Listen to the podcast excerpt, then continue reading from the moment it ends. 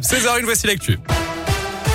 À la une, la ville de Lyon approuve l'amplification de la ZFE. Le conseil municipal se réunissait aujourd'hui pour une séance dédiée à la zone à faible émission.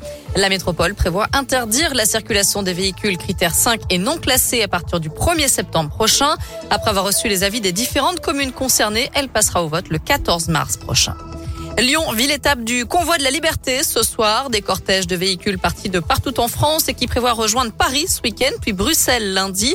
Ce mouvement, inspiré du convoi qui bloque la ville d'Ottawa au Canada, est soutenu par des antipasses et des antivax qui dénoncent les restrictions sanitaires. Ils sont rejoints aussi par des gilets jaunes opposés à la hausse des prix des carburants. Un convoi parti de Nice hier soir doit arriver à Lyon ce soir vers 19h. D'autres véhicules feront étape à Arnas, près de Villefranche.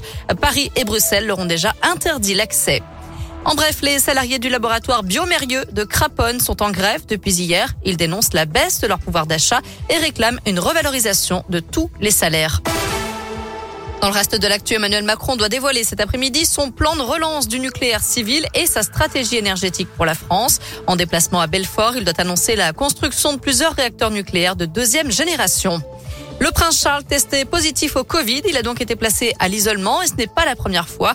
Le fils de la reine Elisabeth II avait déjà été contaminé au début de la pandémie en mars 2020. Un mot de sport, Owen Ronald, terrain de jeu des stars du cyclisme, le double champion du monde Al Julien Alaphilippe, le TGV de Clermont Rémi Cavagna, mais aussi le Colombien Nairo Quintana ou l'Australien Ben O'Connor, quatrième du dernier Tour de France. Ils seront tous là du 5 au 12 juin sur les routes du Critérium du Dauphiné, dont le parcours est officialisé ce matin à l'hôtel de région à Lyon. On vous l'avait présenté dès hier sur Radio Scoop. Le directeur du cyclisme d'ASO, organisateur de la course, Christian Prudhomme, annonce la couleur. Dauphiné, c'est une immense course et c'est le parfum du Tour de France, bien évidemment.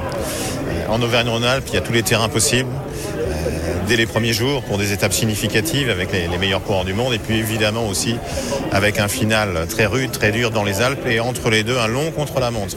On aura sans doute un duel entre euh, les rouleurs grimpeurs et les, purs grimpeurs dans ce condensé de montagne le critérium du Dauphiné et ça, ça ne bouge pas.